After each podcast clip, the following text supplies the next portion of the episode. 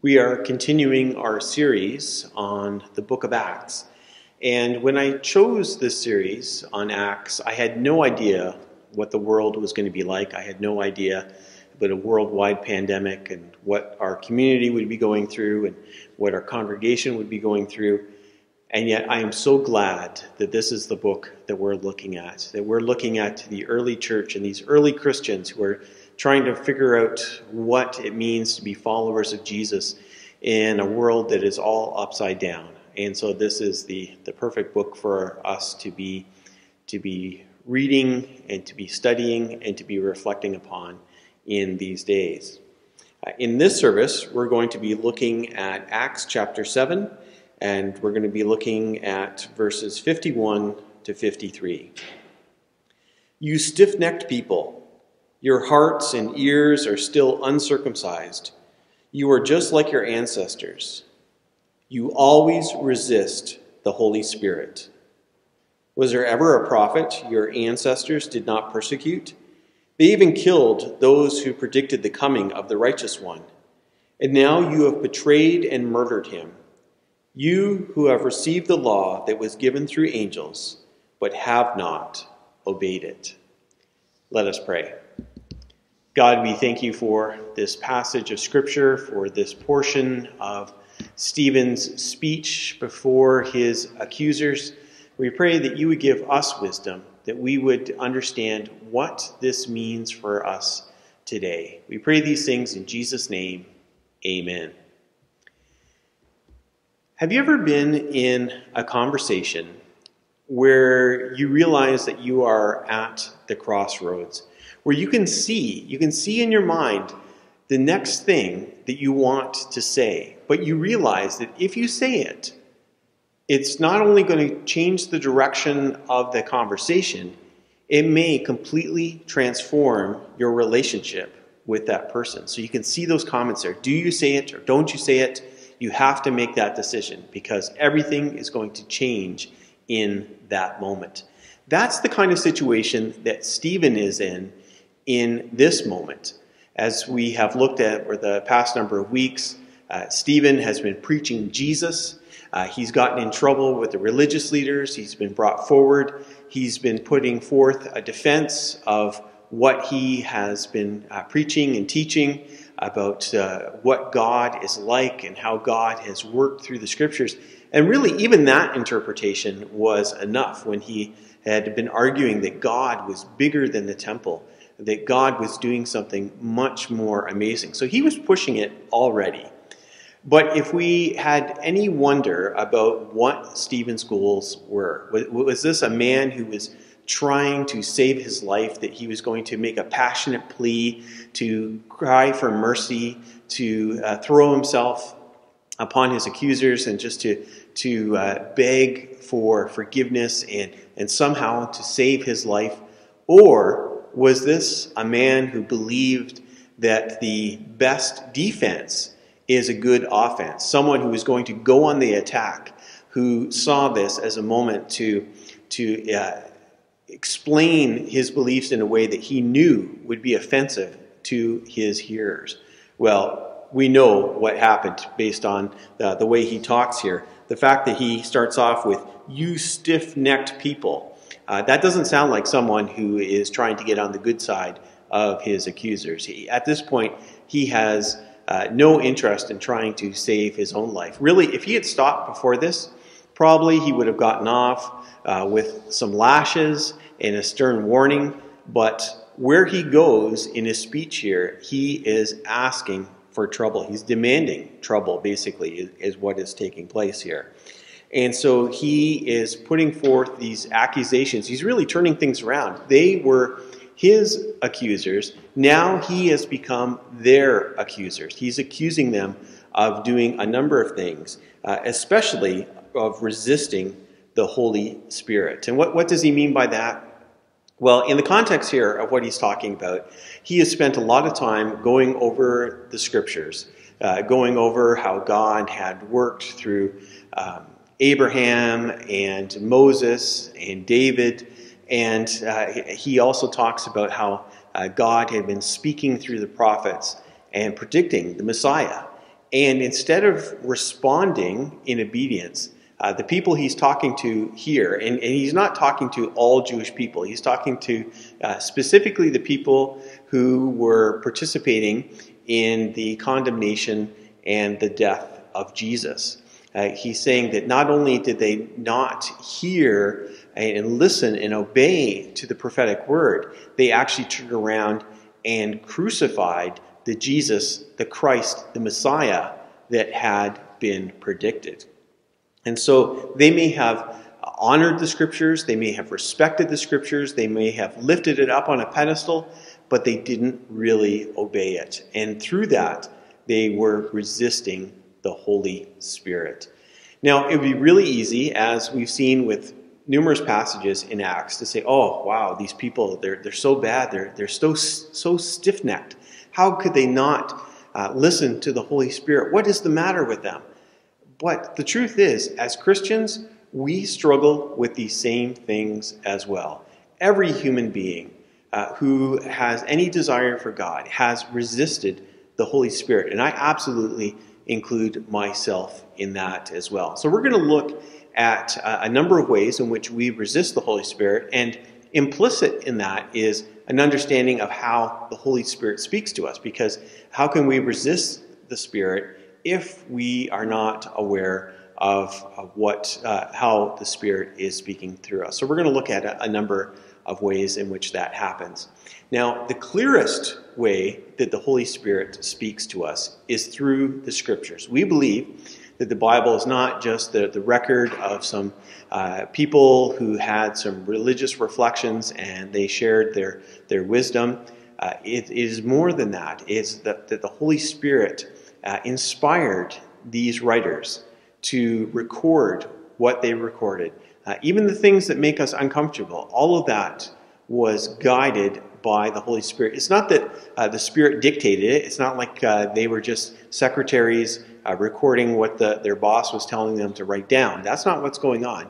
Uh, the Spirit is using their circumstances. He's using uh, their wisdom. He's using the, their style, their personality, all of those things. But the Spirit has something specific to say through the Scriptures. And that's what Christians believe about the Bible. And so when we're seeking to hear from the Holy Spirit, uh, the best way for us to start that is to start by reading the Scriptures. And how can we know what the Spirit is saying through the Scriptures unless we actually pick up our Bibles and read them? It's no good for it just to sit on a shelf. We need to be reading the Scriptures in, in a regular way and to be listening to it. We need to learn what the scriptures are saying. So, how do we obey the Bible? Well, you just pick up the Bible, you read it, and you obey it. Simple as that, isn't it? Well, it's a little bit more difficult in that. I remember at a time where I was uh, coming to the point of making a, personal commitment after having been uh, raised in the church and knowing uh, Christian traditions uh, I really didn't know much about the scriptures, and I'm starting to read this, and I'm like, oh, what am I going to do? It just all seems so overwhelming. What, what passages do you focus on? How can you live out this entire Bible? Well, I would say that there are certain uh, things that are repeated over and over again in the scriptures.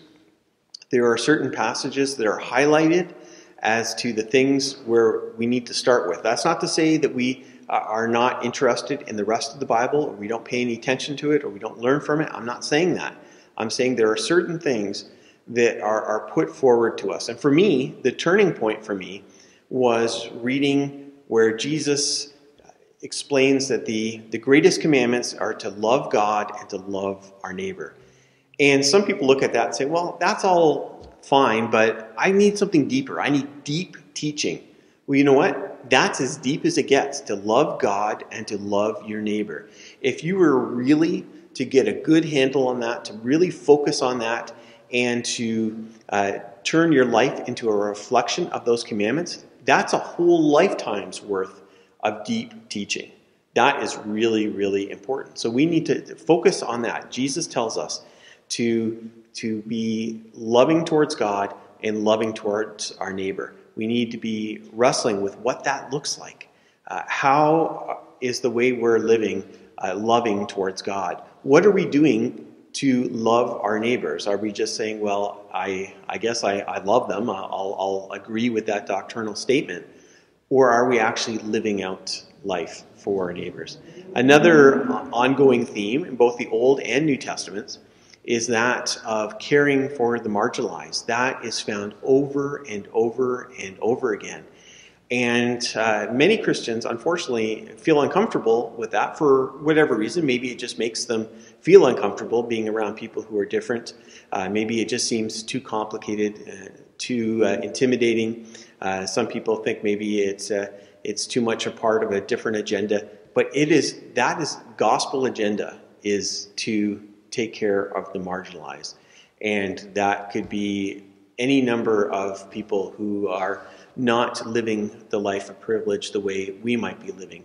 And so we need to use what we have, whether it is our money, our time, our relationships, uh, emotional capital, all of those things, to do what we can to reach the marginalized, to care for them, to love them, to, to minister to them. Those are some of the things that we need to focus on. And that's what the scripture teaches us. There's much more, of course, but let's begin with that. And then let's work out from there. And we can uh, live a life of uh, obedience to the scriptures. But we can ask ourselves, as we have had the Bible for all of our lives, how have we resisted the Spirit through the scriptures? Is it because we haven't been reading the scriptures? Is that how we've resisted? Have we uh, looked at certain passages and said, well, you know what, that seems too hard. That's too scary. I don't really want to deal with that. Is that how we've resisted the Spirit? That's something we all have to ask ourselves. It's a personal question for us to, to deal with. But we need to hear the Spirit's voice and not to resist the Spirit. Another way in which the Spirit speaks to us is through the church. Now, I want to be very careful here because I am not arguing for a blind obedience towards church leaders. As a pastor, I definitely do not want that. That is not right. In fact, that's the kind of uh, method that gets you a cult. Okay, we don't want a cult. Uh, a cult is when there is blind obedience to a church leader or a church organization, something like that, where you're not allowed to question anything. I am not talking about that at all. Uh, the church is made up of human beings Pastors and other church leaders are human beings, they make mistakes, and so none of them deserve blind obedience. So, what do I mean in terms of the Holy Spirit and the church? Well, in 1 Corinthians uh, chapter 3, verse 16, Paul, Paul talks about the church as the temple of the Spirit.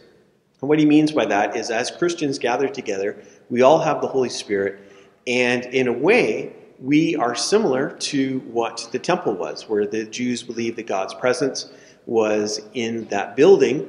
We believe that the, God's presence is with us because the Holy Spirit is in each of us. And as a church, we are gathered together. Now, in that passage where he talks about the church as the temple of the Spirit, he also gives a very, very stern warning.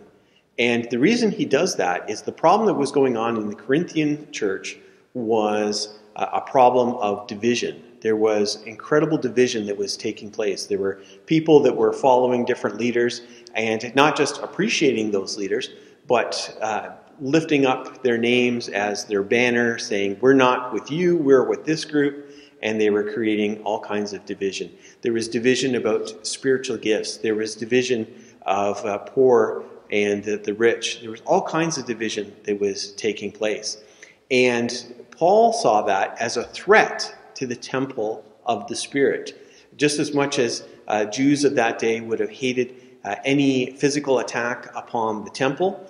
Uh, Paul saw the creating of division in the church as an attack on the temple of the Spirit. Now, that's not saying that Paul is arguing for uh, complete uh, uniformity, that we're all to be the same. We're going to put aside our, our differences and just pretend like we're all exactly the same. That's not what Paul's arguing for. He argues for unity with diversity and not uniformity. The fact that we are different from each other is actually our strength, it's not our weakness. But we can di- be different from each other, but still have unity of purpose, that we use our different gifts, our different backgrounds, our different personalities together for the kingdom of God. And when we do that, we are, are helping to build the temple of the Spirit. But we resist the Spirit when we put our own personal preferences before the needs of others, when we create division, when we gossip, when we uh, break down relationships with people. When we do those kind of things, we are resisting the Holy Spirit. We must not do that. We must listen to the Spirit. God also speaks through His Spirit through people. Now, I purposely said people and not Christians.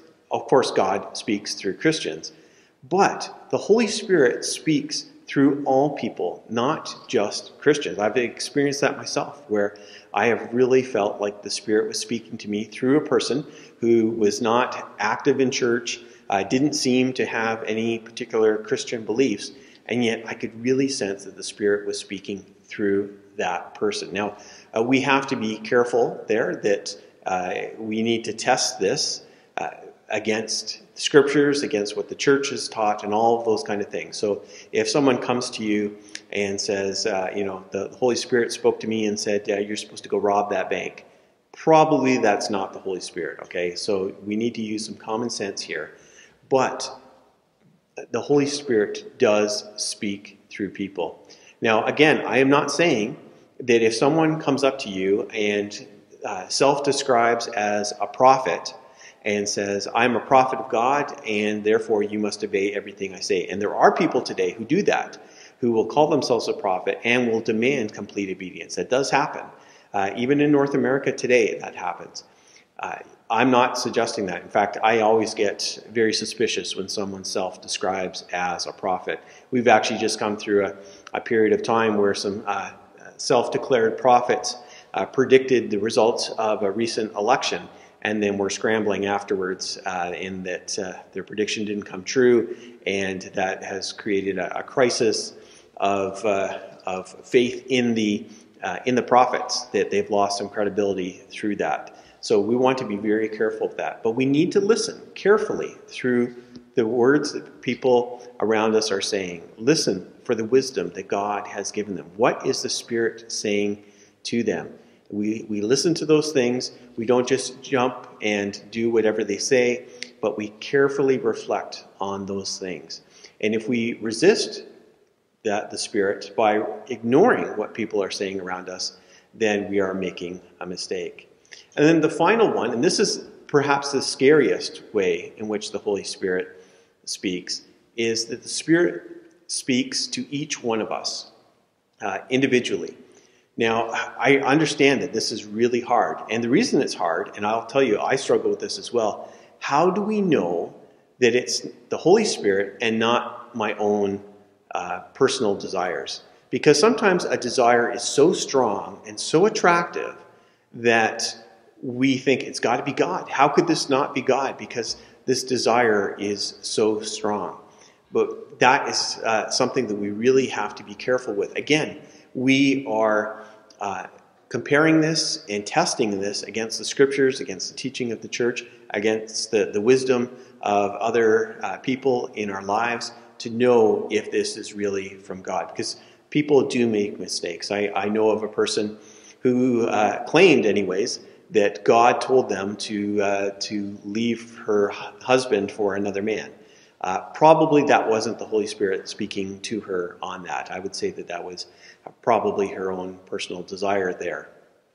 So we have to be careful. But at the same time, we don't shut ourselves off to the way the Spirit speaks. I've experienced it where I believe that God has spoken to me. But how do you know? How do you know it is the Spirit and not your own personal desires or your own personal fear? That could be another way that we would make a mistake. Well, I'll tell you, you don't always know in the moment. It may be that you find out later as you're going through life, you're journeying through this path, and you, you've had a sense that God is is uh, speaking to you in this way. Uh, you're looking at how this fits with the scriptures.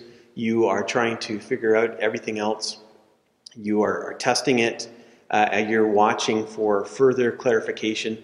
You're doing all of these things. You may not realize that this is the Spirit speaking through you and to you until you are through that journey, until you've uh, come to the place where the Spirit has been leading you. It may be a long term process, but the Spirit does speak to us, and we should not resist the Spirit. In the passage we've looked at, Stephen has argued against his accusers, saying that they have resisted the Spirit. In their case, they had resisted the Spirit in terms of the way they had looked at the Scriptures and had responded in a way that was inappropriate. Well, we continue to resist the Spirit when we don't read the Scriptures and when we don't seek to live out the, the life that the Scriptures present to us. I'm not talking about following every single verse in the Bible because that would be really hard for us to even know what every single verse in the Bible says. But to follow what the scriptures say in terms of who God is, who Jesus is, how we have a relationship with Him, how we treat other people, those are the things that we need to follow and to be obedient to. We need to be uh, seeking to uh, uphold the unity of the church and to not resist the Spirit and what the Spirit is trying to do in the church. We need to be listening to the voices of people in our life, Christian and non Christian. We need to be listening to that still small voice, the way the Spirit speaks to each one of us. I know that it is scary. It really is scary. But we have to do it. The Spirit is at work in our world, the Spirit is at work in our lives, and we need to be listening. Let us pray. Holy Spirit, speak to each one of us. Help us to know what you are doing. Speak to us through the scriptures. Speak to us through the church. Speak to us through our friends and family. Speak directly to us. Yes, Lord, we do fear that we are misunderstanding, that we are hearing our own voice, that we are hearing our own desires. But we ask that you would give us clarity, that we would be able to live as people led by the Holy Spirit. We pray these things in Jesus' name. Amen.